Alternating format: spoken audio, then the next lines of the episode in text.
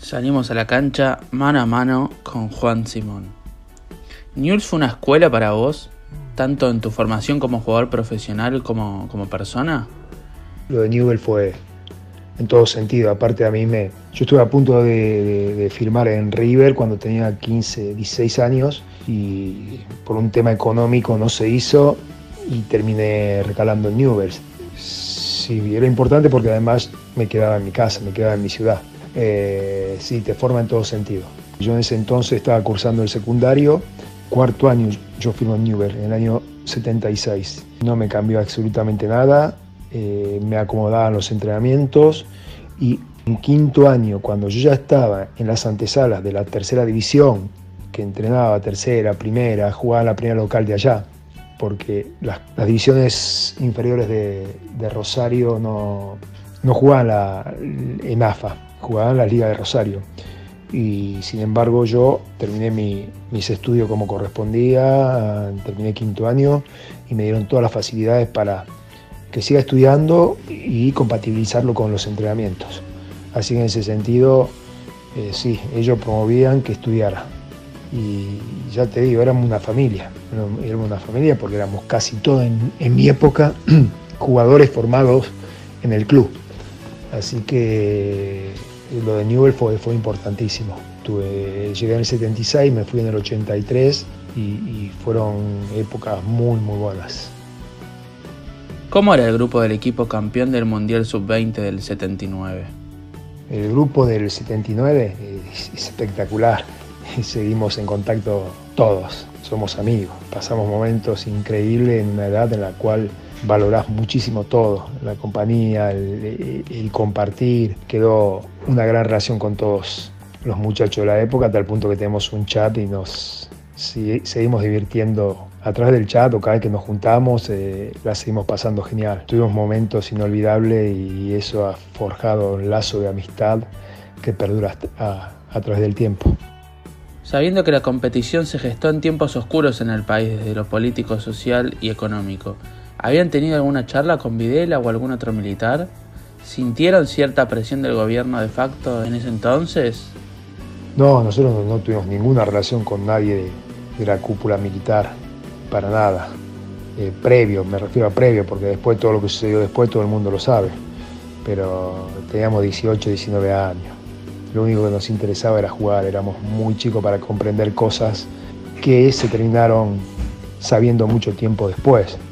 Eh, después el regreso sí fue otra cosa y, vimos cómo fuimos utilizados, ¿no? El hecho de que nos haya mandado un avión a, San Pablo, un avión militar a San Pablo, que nos trajeran, que nos hicieran recorrer la calle corriente el mismo día que estaba en el país una visita de la, de, eh, la Comisión de Derechos Humanos, evidentemente fue, fue un uso. Lo mismo que después, cuando los que estábamos en la colimba tuvimos que sacarnos la foto con el, con el jefe de, eh, del Estado militar, de, el jefe de, sí, de, del ejército. Eh, fuimos, fuimos utilizados, seguro que por desconocimiento, porque éramos muy chicos para estar eh, al tanto de todo lo que sucedía. No lo sabían los mayores, lo íbamos a saber nosotros, que lo único que queríamos era jugar al fútbol. ¿Qué recuerdos tenés de tu paso por el fútbol francés? ¿Preferís el que viviste en esos años o te gusta este que podés ver ahora? El fútbol francés para mí fue, importantísimo. Yo fui en una época muy, muy buena del fútbol francés. Año 82 y año 86, ellos fueron semifinalistas de las Copas del Mundo. Y en el año 84 fueron campeones olímpicos. Yo formé equipo con muchos de esos jugadores que jugaron el Mundial de España y el Mundial de México. Y algunos de ellos jugaron en Los Ángeles los, Juegos Olímpicos.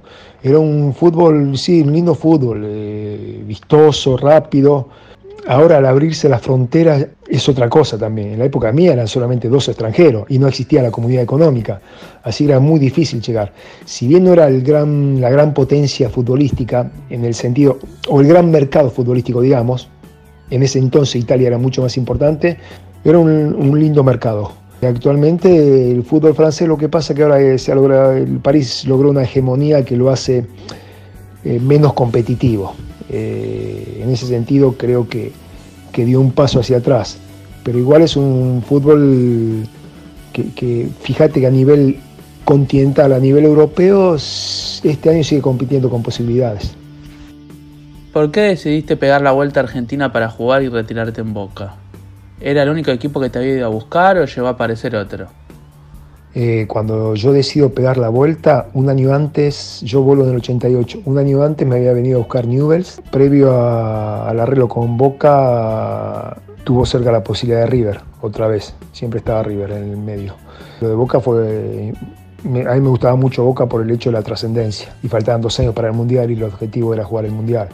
Así que la Boca podía ser el trampolín que yo necesitaba para allá. Por supuesto, siempre iba a depender de mí, de lo que yo pudiera rendir. Pero sí, fue, fue lo de Boca fue una lección porque todo el mundo me hablaba que las dificultades que tenía Boca en ese momento, sin embargo a mí me, me interesaba toda la trascendencia que tenía Boca. Así que sí, había tenido otras posibilidades, te dije un año antes Newell y previo a Boca River, que se termina inclinando por Higuaín y y yo llego a Boca. ¿Te arrepentís de haber dicho que te dolía más haber perdido el campeonato 90-91 con Boca que la final del Mundial con la selección? No, no me arrepiento para nada eh, de lo que dije con respecto a, que me había dolido más. Porque yo hablaba de los contextos y si uno analiza un poquito lo que decía era totalmente lógico. Nosotros fuimos a jugar una final que no éramos favoritos para nada, por un montón de circunstancias, muchos lesionados, suspendidos, eh, Diego que no estaba bien físicamente, entonces cuando eh, vos, si bien pensás que podés ganar, pero sabíamos que no éramos candidatos, entonces el golpe es mucho menor que si te pegás un palazo como el que nosotros nos pegamos en el 91. Además, en aquella final de Italia, al día siguiente llegamos al país y nos recibieron como héroe. Entonces todo eso hacía que el dolor fuera, no fuera tanto como hubiera sido en otras circunstancias. Eh, esa fue la explicación que yo di. Yo hablaba de los contextos, entonces después cada uno entiende lo que quiere o, no, eh, pero, no me voy a poner a discutir con gente que, que por más que le explique no terminan de entender. ¿Sentían que estaban más cerca de la famosa caída del avión que de soñar en grande cuando disputaron el Mundial 90? ¿Cuál crees que fue el mejor partido que esa selección jugó en Italia? A ver, el, hecho de la caída del avión era una frase de Bilardo que pintaba el cuerpo entero como pensaba Carlos. Tenía esa salida. Seguramente que si no clasificáramos, él, él hubiera querido que el avión se cayera, por supuesto que no lo iba a tirar, ¿no? Pero estuvimos cerca, estuvimos cerca, nos terminamos sobreponiendo con, actitud, con, garra, con huevos. Eh, y después de, Brasil ya estábamos para cualquier cosa. Sí, por supuesto, yo creo que el mejor partido de nosotros fue contra Italia, por la forma en que lo manejamos, por la forma en que lo controlamos. Sí, eh, por la forma en que lo planteó el técnico también. Así que ya te digo, el partido, nosotros el partido, el partido contra Brasil, si bien fue un partido bisagra, nos hizo pensar que, que podíamos llegar muy lejos. Más allá que el primer tiempo fuimos superados, yo creo que viéndolo a la distancia, eh, salvo esos primeros 30 minutos, los cuales sí hubo una diferencia muy grande entre un equipo y otro, después ya fue mucho más, más parejo. Creo que la gente se quedó solamente con esos 30 minutos y, y el hecho de los tiros en los palos, ¿no? Pero si no hubiéramos pasado ahí, no sé, para Carlos hubiera sido muy, muy duro, para todos, para todos hubiera sido muy duro porque los tres primeros partidos no fue lo que nosotros pretendíamos tampoco. Seguramente habrás visto el inédito video del partido con Alemania en el 90 que subió a sus redes sociales Gabriel Calderón. ¿Fue penal? ¿Qué pensás de la actuación de Codesal en esa final? Sí, vi la, vi la imagen, yo tengo, bueno, por lo que te decía antes del tema del juvenil, tengo mucha relación con Gabriel. Y me imagino que uno de los primeros que se la mandó fue a mí. Entonces cuando la vi, no me acordaba, no me acordaba bien de esa jugada. Digo, ¿cómo puede ser que no lo haya cobrado estando tan cerca? Porque se ve bien la posición del árbitro. Entonces eso te genera muchas dudas. Como te digo esto, también te digo que antes del penal que le cobra, o antes del penal a Calderón, yo creo que hay un penal que le hace Goico a, a que no lo cobra. Para mí ese fue, el, fue mucho más claro que el que cobra de Sensini a Foller. Eh, la actuación me parece que termina desvirtuando todo lo que pasa al final. Esos últimos 10 minutos, porque vos fíjate que el penal a, Gabriel faltaban 11 minutos y después ese penal dudoso de Sensini a, Foller eh, termina, desvirtuando la tarea del árbitro, que hasta ese momento no había sido mala, para nada. Pero, viste, en una final, lo que hay tanto en juego, en un partido que estaba más allá del dominio de ellos, territorial diría, porque no eran, no eran muy, muy profundos los ataques, termina, termina desvirtuando una final cuando hay una jugada que 30, 30 años después se sigue discutiendo. Entonces, ante la duda, vos tenés que dejarse que no puedes cobrar un penal por un un pulsito o, un roce mínimo. Eh, me parece que eso lo terminó complicando a Codesal, que ya te digo, hasta, hasta los últimos 15 minutos había, había hecho un partido, un partido correcto, no se había hecho notar para nada. ¿Cuándo sentiste que ya no podías brindarle tu aporte rutinario que hiciste durante más de 15 años en el fútbol como jugador? Yo a principio del 94, antes de irme de pretemporada, dije que seguramente iba a ser mi última pretemporada. Entonces yo venía maquinando la idea de dejar porque tenía algunas molestias físicas que me impedía entrenar como yo quería. Fui a la pretemporada y el flaco me dice que no, que no haga más ese tipo de declaraciones porque iba a avivar giles, que iban a empezar a buscar el tema de la edad. Yo tenía 34 años, o sea que podría haber seguido un poco más. Pero mi idea ya era dejar, así que eh, después hubo alguna circunstancia. Yo siempre recuerdo y cuento siempre una jugada con el Piojo López, que el Piojo López era una bala, tiene una velocidad impresionante, en la cual me sacó mucha ventaja y ahí ya dije, sí, estoy dando ventaja y yo no quería, no quería dar ventaja. Soy muy, muy competitivo y cuando me doy cuenta que no estoy a la altura, considero que lo mejor era, consideré que lo mejor era dar un paso al costado. Eh, me lo aceleraron algunas decisiones que se tomaron en el club, pero todo el mundo sabía que yo ya estaba en los últimos partidos. ¿Qué es ser manager de un equipo?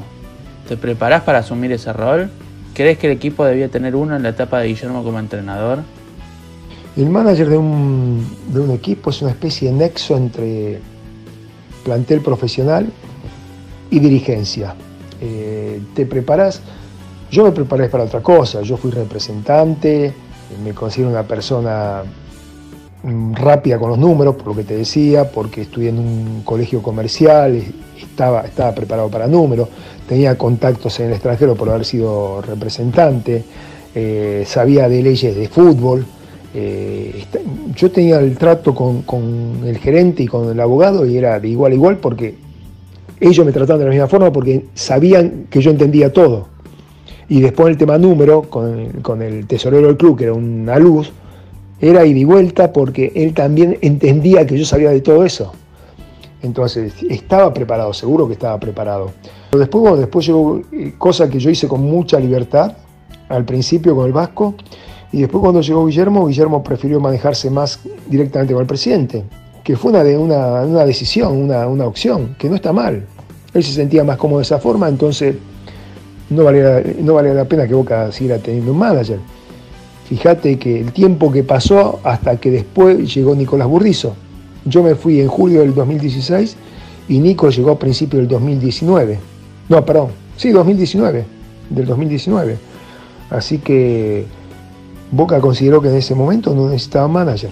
A veces son un poco impulsados por la, las ideas que tienen los técnicos, que prefieren manejarse directamente con los dirigentes o con el presidente en este caso y otra cosa prefieren delegar en, un nexo que en el caso cuando estaba el Vasco era yo. Con el Vasco nos entendimos bárbaro, trabajamos con, muchísima libertad, así que estaba totalmente preparado por todo lo que había hecho antes. ¿Vas a volver a meterte en el mundo del fútbol con algún cargo? Desde técnico de división que fuera hasta ser manager, o estás más cómodo con los roles que asumís ahora en ESPN? No, no, no volvería para nada, a un cargo así, para nada. DT de, la, eh, de inferiores no, porque no soy DT, no, tengo, no, tengo, no hice el curso, no tengo el título de DT, de, director técnico, y volver a trabajar como manager, para nada, no, fue una etapa, una etapa que pasó, eh, el tiempo que estuve me gustó, pero también lo terminé padeciendo por la presión, por el estrés que, que se vive lo terminé padeciendo y, salir y tomar un poco de distancia del tema me generó un cierto alivio. Así que no, no volvería para nada, estoy muy muy cómodo en lo que hago, me encanta lo que hago, eh, siento el respeto de mis compañeros y, y es genial. ¿Es un partido difícil el salir en cámara a ejercer un rol de analista, comentarista, panelista? ¿Crees que el periodismo que se dedica al fútbol tiene que sumar más exjugadores como vos, Astrada, Manusovic, La Torre, Seba Domínguez, entre otros? A ver, me parece, me parece bueno que se vayan incorporando exjugadores.